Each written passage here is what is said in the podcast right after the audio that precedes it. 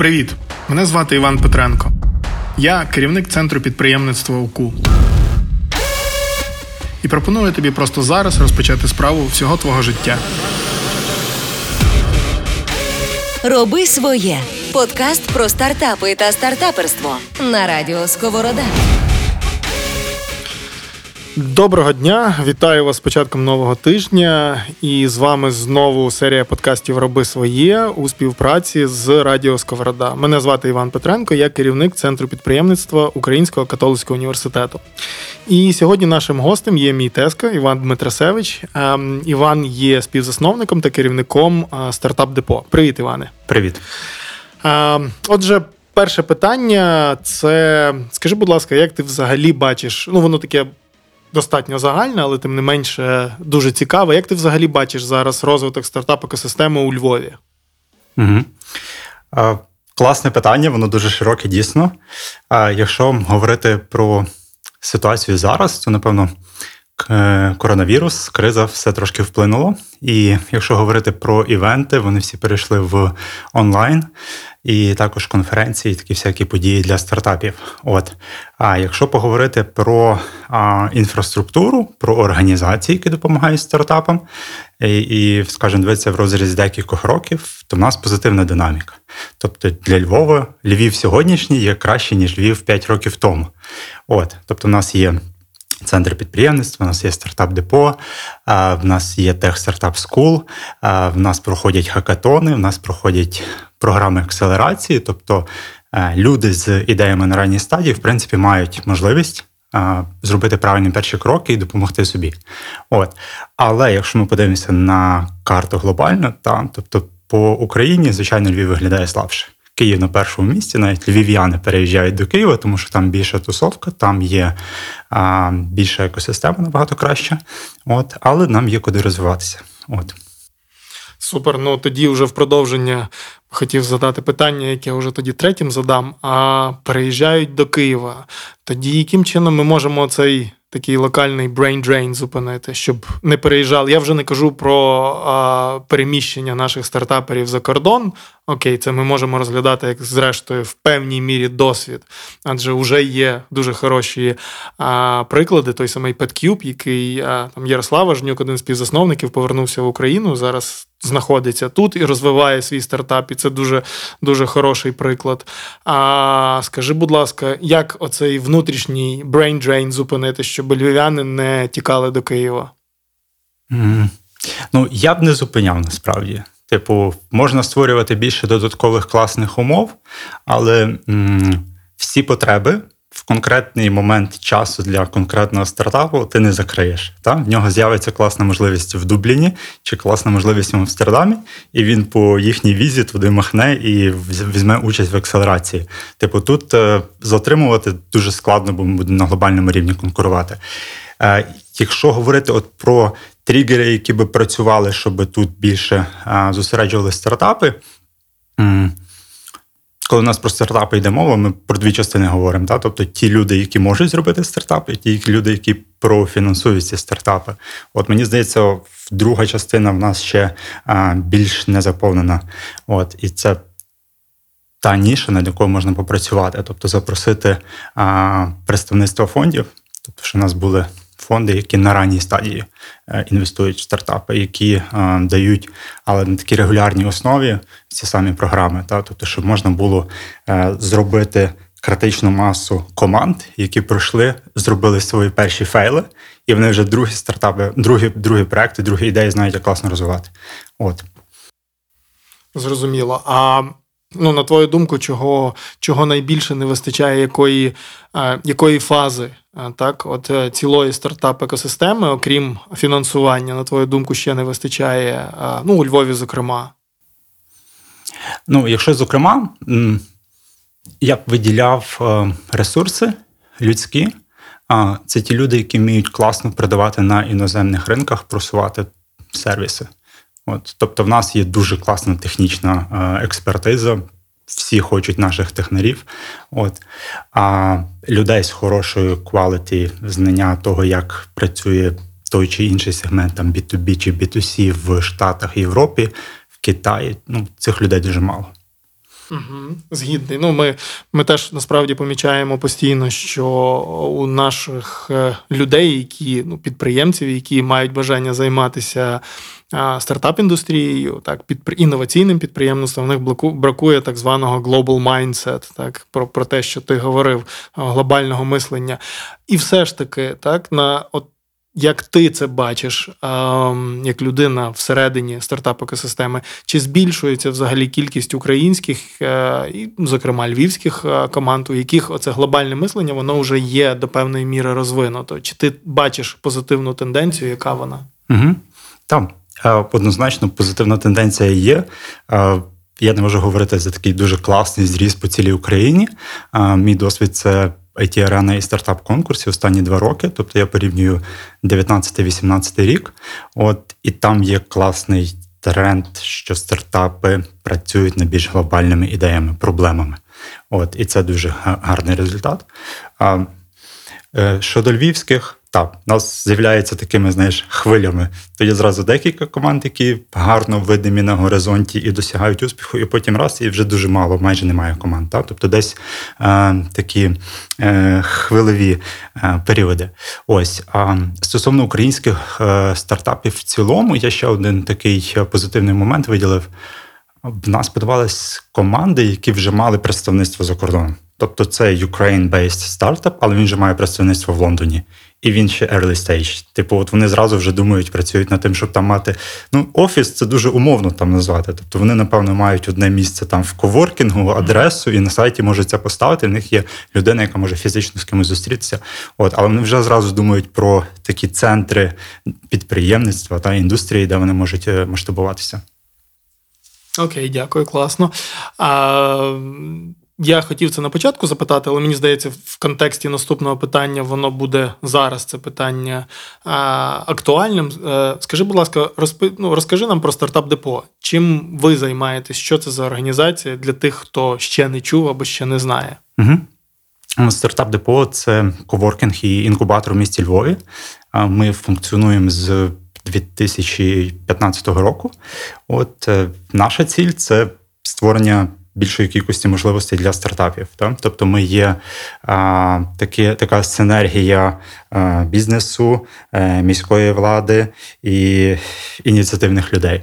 От. А, у нас є декілька напрямків, як ми допомагаємо стартапам. Перший це, звичайно, акселерація. Ми маємо стартап-школу для людей з ідеями на дуже ранній стадії, коли вони приходять і десь чули про стартап, але ще не знають, що робити. І програма покликана їм їх навчити і провести правильним шляхом, щоб не робити 80-90% помилок, які роблять стартапи на перших кроках. От. А також в нас е, була був один набір програми акселерації. Це вже такий наступний етап, коли вже є провалідована ідея. Перші перший traction, перші клієнти. От. Крім того, як е, міру роботи ми багато спілкуємося з стартапами і розуміємо, що є запит завжди на людський ресурс, на кваліфікований людський ресурс. І ми зробили декілька програм навчальних, які піднімають компетенції. От Це в нас є digital marketing школа. І в нас є зараз product школа та product marketing школа. Відповідно, ми а, збираємо експертизу. Тобто, експертиза це люди з кращих компаній, з е, останнім розумінням, з останніми трендами і розумінням того, що працює в галузі в певному сегменті. От і ми спільно з ними будуємо таку програму. Тобто, кожна програма, вона знаєш, е, щосезону оновлюється. От у нас є певна структура, і ми її весь час оновлюємо, питаємося людей, які вже в ніші, в галузі, що потрібно змінити, що додати. От І якраз цього цієї осені ми цієї весни ми закрили дві програми, і на осінь ми плануємо ще декілька. От також стартап депо є організатором it арени. Ми відповідаємо за стартапи, все, що там відбувається, і це з одної сторони назбирати найкращих стартапів з України не тільки намагаємося зачіпати закордоння, але з другої сторони, знайти для них е, класних е, партнерів, які дадуть призи, які дадуть е, різні гранти і так далі. От і це такий мікс. Ну і також там, звичайно, у нас є інвестори, у нас є спікери класні. Це все це все важливо. От, тому що ми співорганізовуємо ті арену. От і як коворкінг, так, тобто ми даємо такий сервіс не тільки для стартапів, але й для фрілансерів, для невеликих компаній, для якихось агенцій, коли люди приходять, відкривають свій лептоп, працюють і більше їх нічого не турбує. От. Класно, класно, дякую. А, Добре, тоді питання для того, щоб попасти до вас, людині, яка яка має, можливо, якісь ідеї, або не дуже їх має, але вона зацікавлена така людина в стартап-індустрії. А, Що їй потрібно? Чи може вона до вас потрапити, і яким чином? Так, звичайно. Потрапити дуже просто, можна прийти в гості, можна подзвонити. Зараз менше люди ходять по по локаціях фізичних. От, а, Один зі способів, е, коли людина приходить і або дзвонить, е, я спілкуюся і запитую декілька базових питань. А коли людина приходить, здається, з геніальною ідеєю, і вже в неї там мільйон в кишені, я кажу, яку проблему ви вирішуєте? Хто ваша цільова аудиторія? А чи є у вас конкуренти? Та? Чи ви проробили ці перші кроки домашньої роботи? І дуже багато людей, ну дуже велика частина, їх цього не робить. Uh-huh. От і якщо цей дзвінок або цей візит попадає в момент, коли в нас не відбувається стартап-школа, е, в нас є записані курси. І відправляю зразу людей дивитися ці відео, читати правильні три книжки, їх всього три, їх небагато. От. І тоді вертатися знов. І насправді одиниці вертаються, тому що ну, чомусь така є особливість. Зараз частина людей любить казати, що вона робить стартап, а насправді не робить стартап. Вона щось робить навколо того. От. А такої концентрованої правильної роботи от, е, роблять небагато людей. Ну тоді скажи мені, будь ласка, на твою думку, а в чому тоді проблема такої молоді, яка не повертається і робить навколо стартапу? Я з свого боку можу сказати, що я помічаю, що дуже мало внутрішньої конкуренції. Тобто доволі комфортні умови для людей, для молоді, особливо яка розвивається в it галузі От І не, немає цієї внутрішньої конкуренції, як подекуди за кордоном, де треба вигризати своє місце, не втрачати можливостей, так, ловити оті шанси. А, Можливо, в тебе є якесь своє бачення, в чому ця проблема полягає? Ти знаєш, в загальному якісь виокреслити оцю проблему трудно. Тут скоріше треба дивитися кейс бай кейс в різних людей, знаєш, буває різна мотивація. Дехто от хоче просто працювати, і він там докладає зусиль і не спить, і хакатонить, і потім ще спілкується зі всіма клієнтами і розуміє проблему, фейлить, потім знову починає щось робити, і за два-за три роки тяжкої роботи день в день досягає успіху. От Для декого стартап це може бути, знаєш, такий е, класно, я роблю стартап, от я такий класний. Ось е, зробити там презентації, щось так, але людина не робить повного коміту в цьому. Та? Вона от е, попробувати, але ну. Так, не вийде, то не вийде. Знаєш, тобто в людини немає такої, е, такого стану, коли немає куди відступати. Типу, є ще там. Я б навіть виділив декілька категорій людей. Та? Тобто, у нас є люди там на початковому етапі, коли вони ще мають там не не надто сильний технічний бекграунд, не надто сильний підприємницький бекграунд. Вони починають робити стартапи. От їм це класно, подобається. Е, ми їх всіх підтримуємо. Та? От, І вони до певного моменту доходять, потім розуміють, що ой, ще багато тут роботи, і скільки того всього робити, і вони це залишають. От е, Друга категорія, і насправді це не дуже видимі стартапи у Львові, але такі є. Е, це люди, які вже дуже skillові технічно теж скілові можуть бути в плані е, продаж, підприємництв, маркетингу. От вони не світяться, вони мають full-time job, але вони розуміють, що вони будуть свій стартап розвивати, і вони його розвивають. Вільний від роботи час, скажімо так, от і в них, і в них класно виходить. От і потім просто вони роблять продукт, роблять свою компанію. Це можуть бути нові продуктові, про які ми знаємо через декілька років. А є такі, напевно, про які ми зараз теж не знаємо, вони вже нормально собі функціонують. Перемикайся на стартапне мислення.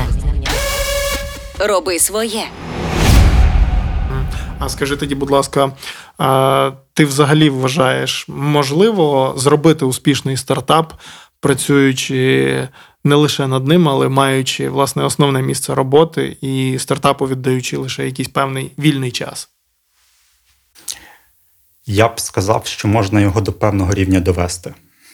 Потім буде час, коли вам треба спалити міст з своєю основною аутсорсинговою сервісною компанією роботою на хорошій зарплаті із зрозумілим скопом робіт і піти в підприємництво, тому що побудувати бізнес, е, працюючи парт-тайм тут, парт-тайм там, і коли встигаю або не встигаю щось робити, це не вийде.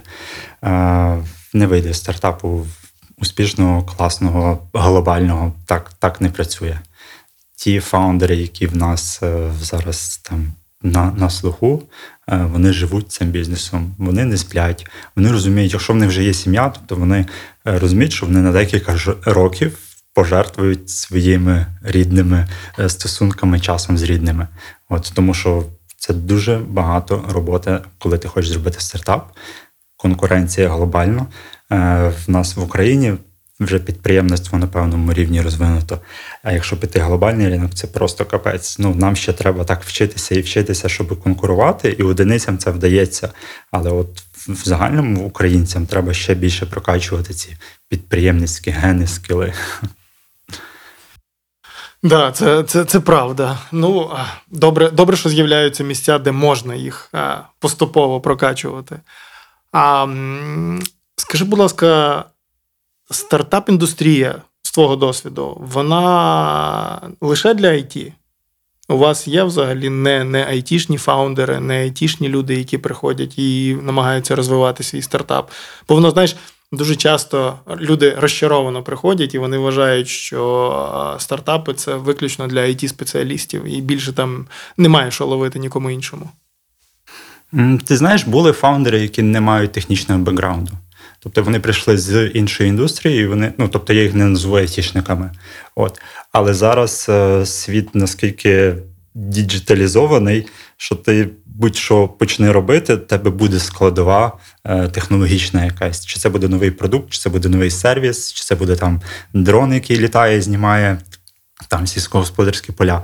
От, Тобто, е, відповідаючи на питання фаундери без технічного бекграунду так, е, стартапи цілком без технологічної складової ні. Ну, Дуже складно буде масштабувати. Та? Тобто, от мені зараз трудно уявити, що би можна зробити таке, що немає технічної складової. Тобто є сфери, так, але але обов'язково має бути якась технічна складова, так чи інакше. А, Скажи, будь ласка, в нас дуже часто задають питання, от яким чином команди в стартапах починають розподіляти ролі, так, хто за що відповідає, яким чином долі починають розподілятися і так далі. Як ви вчите, які ви поради даєте у вас в стартап-депо, коли до вас приходять команди, і якщо звертаються з такими питаннями, як от відбувається розподіл обов'язків і командна робота? Ми сповідуємо підхід, що стартапи з одним фаундером не мають шансу на успіх, тому що одна людина це хіба що дуже унікальні, унікальні, унікальні рідкісні кейси, коли це спрацює. Це дуже довгий шлях, і самому його подолати складно. Тим більше, якщо розглядати ширину Е, знань, скілів і в сферах, яких вам треба знати, ну це дуже багато. Тобто це одна людина професійно все не усилить. Можна знати всього потрошки, але е, спеціалізуватися на чомусь одному. А другий другий кофаундер буде спеціалізуватися на чомусь третьому. От. Для людей в стартап-школі, ті, які з ідеями на ранній стадії, ми їх стимулюємо, щоб вони створювали команди. Тобто в нас там є декілька етапів, коли реєструються просто з ідеями. Потім, коли вони ці ідеї вже там трошки опрацьовують і вони вже вони є більш сформовані, тоді вони шукають команду, і потім вже ми працюємо на другому етапі програми вже з командами сформованими, тобто дві або більше людей. От. Відносно, е, навіть відносно IT Арени в нас теж був критерій, тобто були класні проекти, вже був traction. Люди там зробили мобільну аплікацію класно на App Store, там на е, Google Play, гарні скачування, платна. От Вже є хороший traction, але один founder. От, І і не то, що людина не е, не знайшла, вона не хоче шукати. Тобто це прикольний, типу, невеличкий бізнес, але це не стартап. Тому що ну, не розвине людина так масштабовано свій проєкт. Угу, Дякую. Тоді ще один міф, відповідь на який хочеться почути, це залучення інвестицій. Так, дуже часто знову ж таки молоді люди вважають, що розпочинати стартап вартує тільки тоді, коли знаєш, е, звідки брати гроші. Наскільки з твого досвіду потрібні гроші для стартапу, на якій стадії, і взагалі чи на цьому варто зациклюватись? Угу. Там класне питання. Це ще одна з штук, які ми сповідуємо там в стартап депо і при підході там для компетишену на it е, арені на нашу думку, стартапам не треба брати гроші наскільки довго, наскільки це можливо. Поясню чому. Якщо ти молода команда, там ти і декілька твоїх друзів е, виявили проблему в певній ніші галузі, зробили класну презентацію, продали це інвестору. Ось ви вже на початковому етапі є в слабшій переговорній позиції, тому що у вас за плечима є тільки ваш досвід і якась ідея. Тобто на цьому етапі той же самий ангельський інвестор він може взяти досить суттєву частку в вашій, вашому стартапі. Тобто у вас ще нічого немає з чим оперувати. От. Це може бути вам окей на початку, бо вам дадуть гроші, ви тих класно робите свою ідею, працюєте натхненно і все дуже добре. Але Стратегічно це вже помилка, тому що у вас будуть наступні раунди інвестицій, і вже розмиття тої частки буде теж, але ви будете менше залишати собі, тобто ваша мотивація буде падати. От Нормальний етап прийти до інвестора і говорити про інвестиції, це коли в нас вже є traction, у нас вже є е, нормальний cash flow, коли ми вже команду забезпечуємо. Це зразу інша зовсім переговорна позиція. Ви розумієте, що е, навіть якщо у вас не буде успіху з цим інвестором, ви ще можете нормально, окей, не по-багатому, але мінімальні потреби своєї команди закривати. Та? Тобто, і у вас вже провалідована ідея, бо вас платять за цей сервіс, чи чи продукт, чи, е, чи що там стартап робить. От це дві дві сильні сторони. От і якби третій етап, якщо якщо ви розумієте, що вам вдасться рости швидко, але не брати інвестиції, то ростіть самі. Е, завжди інвестор буде зацікавлений в прирості цих інвестицій швидко, в часі і багато. Так? Е, умови договорів бувають дуже жорсткі. І коміт стартапів це забезпечити цей ріст там по 5% в місяць. І, звичайно, що інвестори будуть тиснути, і е, залежить від договору, знову ж таки, залежить від тих умов, на яких ви погодитеся працювати, вони будуть. Е, е, добиватися свого та отримати швидше повернення інвестицій, щоб ви швидше росли і вже отримали наступну стадію. Так воно працює. От тому а, моя порада: не беріть гроші наскільки довго, наскільки це можливо. От, якщо бачите, що от вже є зрозуміла бізнес-модель. Зрозуміло, як працюють канали, і нам треба тільки велити гроші, щоб це масштабувати, щоб воно пішло 10х, 20х. От тоді там, тоді це класний момент. Роби своє з Іваном Петренком на радіо Сковорода.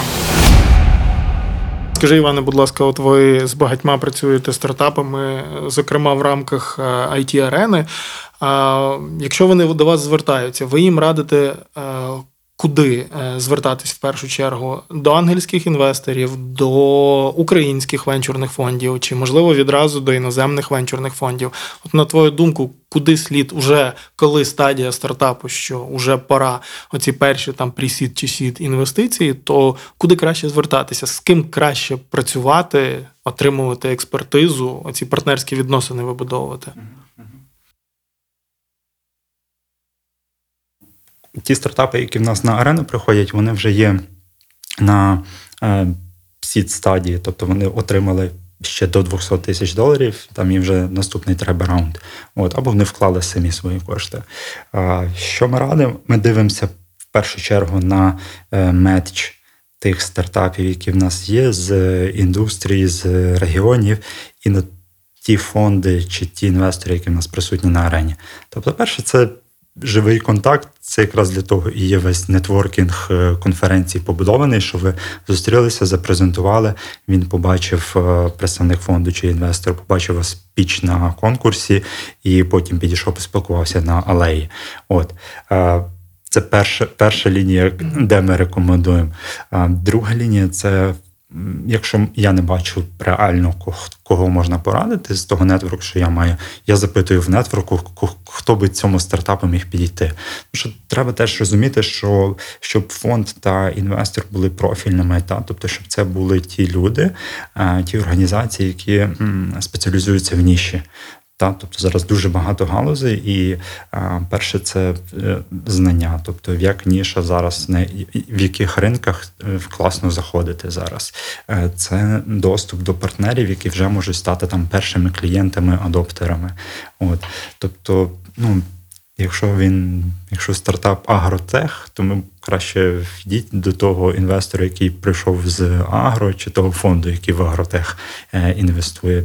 Більше не треба. От. Ти вже згадував про it арену і ви організовуєте Startup Alley, так, стартап алею в, на it арені вже скільки вже років нагадає? А вона два роки, така як повноцінна. Uh-huh. Тобто, у нас на it арені є чотири треки: є трек технологій, Є трек продуктів, є трек бізнесу, і два останні роки додали стартап-трек. До того ми мали конкурси, але вони ну, вони відбувалися просто як конкурс на арені. А тут цілий трек додали. Він складається з LA, стартап LA, де стартапи представляються, з стартапу стартап Competition, тобто конкурсу, і стартап Stage, де ми маємо виступи від е, тих інвесторів або стартапів, які вже там підняли N мільйонів і діляться е, досвідом. Ну, я був присутній, ну, зокрема, на останній стартап алеї. Дуже дуже крута подія, дуже класні стартапи. Так що а, це, звичайно, безумовно найкраща подія, яка в західному регіоні відбувається, і, в принципі, якби одна з точно найбільш видатних і визначених в Україні. А, І в цьому ракурсі, скажи, будь ласка, цього року привідкрий нам завісу, що можна сказати в принципі про it арену яким чином вона планується і чи планується цього року, і, зокрема, от стартап алея, в якому вона відбудеться форматі. Угу.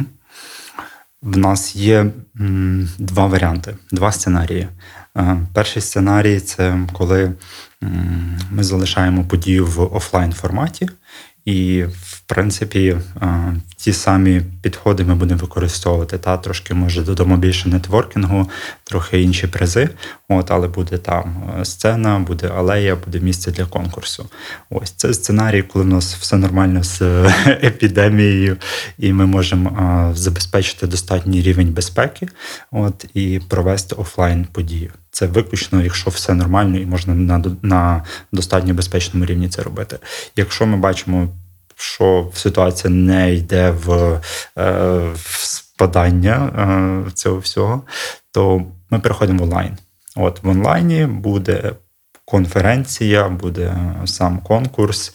От і над цим, над цим сценарієм ми ще в плані от алеї, як алея має в онлайні виглядати, ми ще не думали. Про конкурс і про піч, е, про виступи на сцені це зрозуміло. Та? Тобто там трансляція, нетворкінг можна навіть зробити, але от як алею зробити, може ми її буде там віртуально. Але але вона точно буде тоді в інакшому форматі. Ну, тобто, Круто. Ну, я, звичайно, що теж сподіваюся на офлайн, але маємо маємо пильнувати ситуацію з онлайном, бути готовим. І в цьому розрізі, от скажи, будь ласка, а, ну, ми в центрі підприємництва ми помічаємо, що а, це це новий формат, він звичайно цікавий, але. Дуже дуже важко переходити повністю в онлайн. Ми бачимо, що нашим учасникам програм неймовірно не вистачає цих офлайн зустрічей, так званих оцих community building зустрічей, так, networking, так, де люди між собою можуть спілкуватися, ділитися думками. Скажи, будь ласка, от е, як як ви це відчули? Як як вам вдається або не вдається добре, погано оце перехід в онлайн, і як ви бачите, якщо карантин продовжиться далі, наскільки це може бути ефективним така робота? Угу. Ну, як стартап депо, е, коли тільки прийшов карантин, у нас е, всі резиденти роз'їхались додому. Працювало, напевно, дві людини, які періодично приходили в свої кімнати. Тобто доступ в е, саму будівлю був, але ми все припинили. А в нас на той момент були події, які для стартапів і не тільки стартапів. В нас планувалися офлайн школи. От події довелося скасувати. Школи ми перевели в онлайн. І я бачу тут перевагу, тому що ми ми змогли більш ефективно працювати з викладачами, тому що більшість викладачів, е, які в нас є на product, на digital школах, вони е, приїжджають. Тобто їм, тобто, у нас зразу впали витрати на е, переїзд проживання, і в, в людей вивільнився час на підготовку. Тобто вони це що на дорогу би потратили, вони змогли краще підготувати матеріал і виступи. От. Ми трошки розширили розширили географію а, слухачів, студентів цих курсів. Тобто, у нас вже був не тільки Львів, як тут переважно є, а в нас вже трошки додалися там інші міста. А, Бракувало, та цього завжди бракує. І це, до речі, класна ідея для стартапу, як зробити нетворкінг офлайновий, традиційний в онлайні. І я не кажу про Zoom розмову чи ще якийсь такий формат, коли е, дзвінок е, телеконференції. Я кажу про інший якийсь формат. От Якщо це пропрацювати, додати реалізму, не знаю, там VR-шльом людям дати, щоб вони один одного бачили, е, то це всім бракує. От. І це та нова реальність, в якій нам треба жити, до якої треба адаптуватися. Стосовно івентів, ми відмінили. Але от в суботу ми робимо перший для 20 людей. Не ми організатори, ми тільки. Е, це є е, community е, автоматизаторів marketing automation.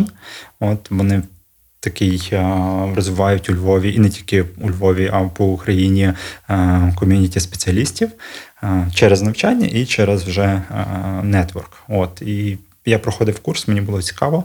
І, власне, вони запланували таку першу зустріч після карантину, бо там люди з дуже різних міст: там Львів, Франківськ, Київ, Одеса.